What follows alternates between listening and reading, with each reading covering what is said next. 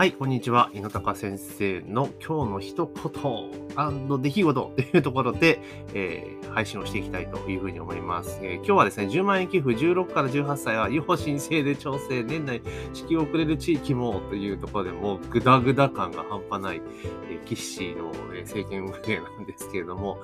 もうこれやばいですよね。どうなんでしょうというところなんですが、え今日はそのテーマでですね、ちょっとお話をしていこうというふうに思っております。えー、まずですね、番組の、えー、アップで聞かれている方はですね、購読お願いします。それ以外のメディアで聞かれている方はですね、ぜひフォロー、え、お願いいたしますというところで、え今日はね、ちょっとお話をしていくんですけれども、まあ、瞑想続いてますよね。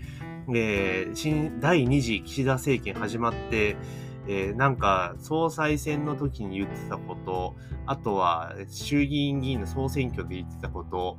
うん、っていうような感じでね。まあ確かに、あの、総裁選で言ってたことと衆議院議員の選挙で言ってたことで、ちょっと若干乖離が、乖離というかね、あるんだけれども、まあ基本的に、衆議院議員選挙の時ってあんまりはっきりしたこと言ってなかったから、まあ、解釈の幅があるなっていうところだったんですけど、もう完全に悪い方に売れちゃってるよねっていう印象です。で、この10万円給付もね、まあ、公明党が言い始めたやつなんですけれども、結局は最初は18歳未満のところ全員に配りますよっていうお話だったんですが、住民とかいやいやそうじゃねえと、所得制限つけるともケチケチぶりを発揮しているので、えー、こう迷走しているんですよね。で、最終的には5万5万でみたいな感じで、もうわけわからん形にはなっているわけですよね。で、5万円で、5万円キャッシュで、で5万円はクーポンで。で、クーポン作ったら、これまたあれですよね、印刷代もかかるし、郵送代もかかるし、みたいな。めちゃめちゃお金かかるじゃないですか。間接コストごっつかかるよねって。それ考えたら、もう現金でパンと配っちゃった方が早くね？みたいな感じではあると思うんですけどね。うん。だからこの辺もですね、あの、み、みんなの話を聞きすぎて、官僚の話ばっか聞いてんちゃうの？みたいな感じにはちょっとなっちゃってますよね、というとこなんですね。で、もちろんその所得制限がっていうところがあって、経済的に困ってる人たちに、えー、ね、重点でって言ってるんだけれども、結果、そこにこだわるがゆえに時間がかかっちゃってるわけですよね。もうだったら、それこそもう、もう全世帯に、この前と一緒で、もう1人当たり10万とかね、いう風にしてったらいいんですよ。10万円ポンとも配ると。で、何度も言うけど、課税所得にしていれば、年末調整なり、えー、確定申告内で調整して、それでも返ってくるわけじゃないですか。所得基準クリアしてる人。だから、そうすれば、そこの所得ベースで判定ができるので、必要なところにほぼ確実に届けられるってことを考えたら、まあ、そうした方がいいですよ。なんか無駄に仕事を作るというか、手間かかる方、手間かかる方にやっているかなっていう気はすごくしますよね。だから、あの、減税とかそういったことをしたくないっていうのも多分あるのかもしれないけど、とにかくだから、なんつうんだろう。もちろんその、間にいろいろね、手間をかけることによって、そこで要はコストが発生するってことは、まあそれを事業者は受け取って、最終的に給与として市場に流れるんだけれども、それ普通の平時だったらそれでいいかもしれんが、今緊急事態なわけじゃないですか。かそれを考えた場合にはですね、やっぱり現金配った方が早いっていうふうに思うんですよね。だから、で、一律960万円とか言っても、960万でラインを引くとしても、例えば、共稼ぎで、えー、ね、500万、500万で1000万超えてれば、それでもセーフなわけじゃないですか。だけど、えー、旦那さんだけで1000万超えたらアウトなわけですけども、でも不公平極まりないですよね。だから、結局、突き詰めていくところ、平等、なんかね、不公平感をなくそうと思ったら、もう全員に配ると。で、配った上で、あの、後で課税所得するっていう課税所得に、えー、しますよって言ったら別にそこで回収できるし、で、そもそもそんなめんどくせえよって言ったら受け取りをない人も出てくるわけじゃないですか。だかそういう風にね、ちょっとやった方がね、これいいかなと思いますよ。で、これね、あの、本当に、あの、岸田政権は、あの、大きな勘違いをしていると思うんですね。あの、総選挙確かに自民党で議席減らすと言われていながらも減らさなかったと。まあ、ちょっとしか減らなかったと。想定だとね、過半数いかねえんじゃねえのって言われたけど、やらなかったわけじゃないですか。ちょっと柔軟議席しか。ね。だけど、それって、えー、岸田政権とか自民党の政策が信任されたかっていうのを OK したかって言ったら、必ずしもそうじゃないわけですよね。まあ、他と比べればもう、まあまあ、マシだろうっていうところで、まあ、とにかく岸田さんお手並み拝見ですよっていう意味合いですよね。だからこれね、この勘違いして今政策進めてるけど、このままいったら、夏の参、来年夏の参議院選挙や、かなりやばいと思いますよ。だから、あの、なんか民主党が政権取った時に、で、その後に参議院議員選挙やって、確かにねじれたんですよね、またね。民主党が全然ダメダメなのが分かってきてみたいな感じで。だからそうなっちゃうと、こうねじれるリスクって結構でかくなってくると思うんですよ。で、自民党って良くも悪くも、あの、党内が二大政党制なんですよね。要は、い、い、なんだか、